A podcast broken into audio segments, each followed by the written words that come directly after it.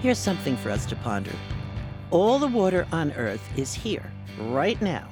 There's no more coming to the rescue if we mess up. Did you know that every sixth person on the planet can't get safe water?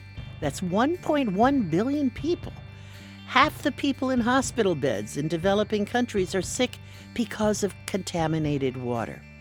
Well, these facts are what put Ann Bancroft, a schoolteacher turned Arctic explorer, atop a glacier in northern India. With her was a team of six women from six continents.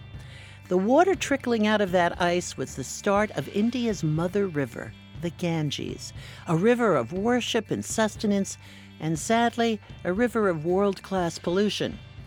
Ann Bancroft's latest project is Access Water. The goal? To navigate the most important and polluted waterways in the world. To achieve what? Well, to spur awareness and change by connecting with women, farmers, schools, industries, and government. Ann, good to have you back with us. It's so great to be back. The project is Access Water. Explain what this is about. Well, I'll try and do it succinctly. It's um, it's a 14 year project. Uh, I'm still working with Liv Arnesen from Norway. Uh-huh. We've been working together. This is we're coming into our 18th year, Uh-huh. and we have invited six women from six continents to join us. Young women um, who have a passion to do good in the world, and we go from continent to continent every other year on a different waterway, talking to young people and beyond about water all over the world and what we can do to protect and enhance our fresh water around the globe. So, the first trip you did last year was to the Ganges in India. Yeah. You were in the Himalayas at the glacier where that river began. Mm-hmm. And then you followed that river to its end. Yeah, right? to the sea.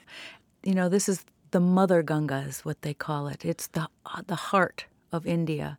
So we're up in the Himalayas, and we start at the glacier, as you said, um, which is receding, and you can see that. You can see the marks on the rock of where that glacier has receded, uh, some three meters since the 60s. And, you know, that's alarming in and of itself. Yeah, yeah it is. Um, and then we drink the water. I never imagined I would ever drink the Ganges when I did all my research for this uh, journey. And then we hike. We're hiking because you can't navigate this in any kind of craft. So we're hiking for the first couple of weeks. And then we get down to a place where it's whitewater. And we hop in rafts and we, we shoot the rapids. Huh. We swim in the Ganges, which was incredibly cold and pristine. And then things start to change when the river starts to widen out into the plains. And that's where it start you start to really see the pollution. Um, the river is very braided. We're right after the monsoon, so we're in November and December, oc- end of October. Um, and we're trying to find the main channel all the time. And so oftentimes we have to get out of our boats and push off of sandbars, which we did not want to do, especially when we could see the squalid water.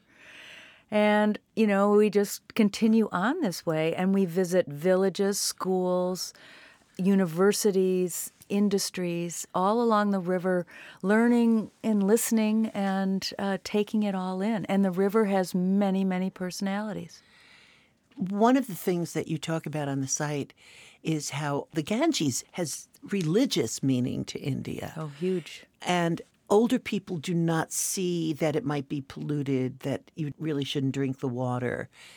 Is that the prevalent attitude still, or is that changing?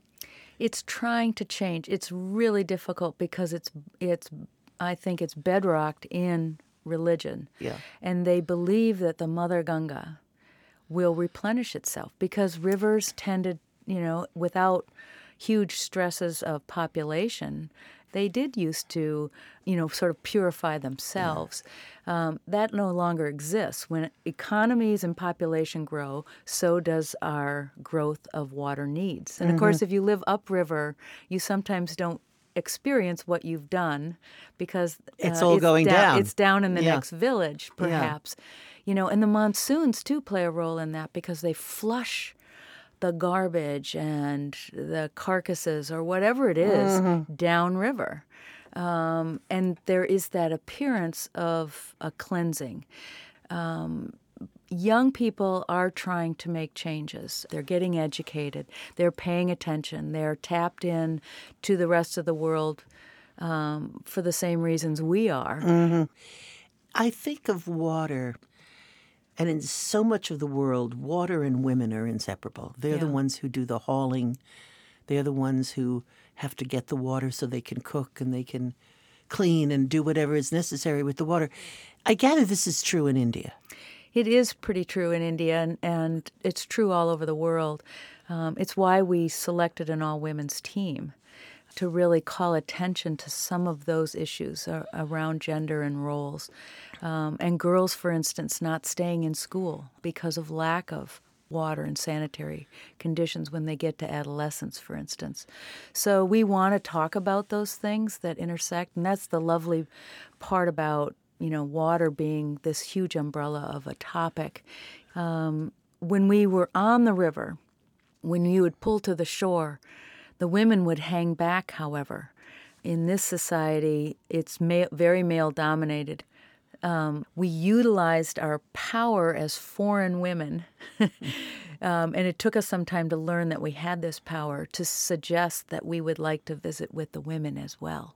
And if we requested it, we could sort of break those rules gently because we were different Were the women receptive? Very receptive. They're very shy, very anxious to talk when no men were around.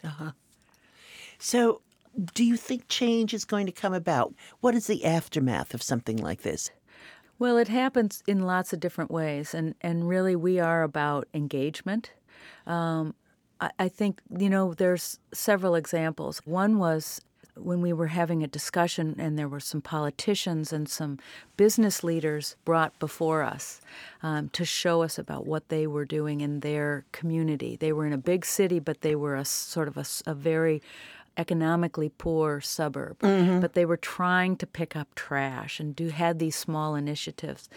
And when we departed, they said, "If you came so far to travel our river and to care about our river and to try and understand the issues, both good and bad, around our river, we too should care." And when we hopped in our boats and said goodbye, and I have this photograph, it can all, it's giving me chills.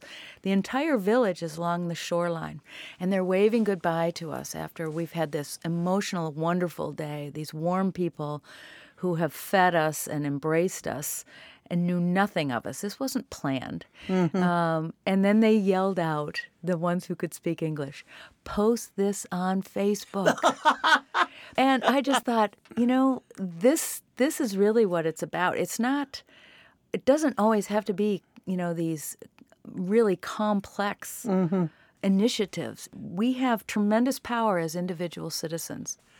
Quite a project. And thanks so much for this. Thanks for having me. Explorer Ann Bancroft's project is Access Water.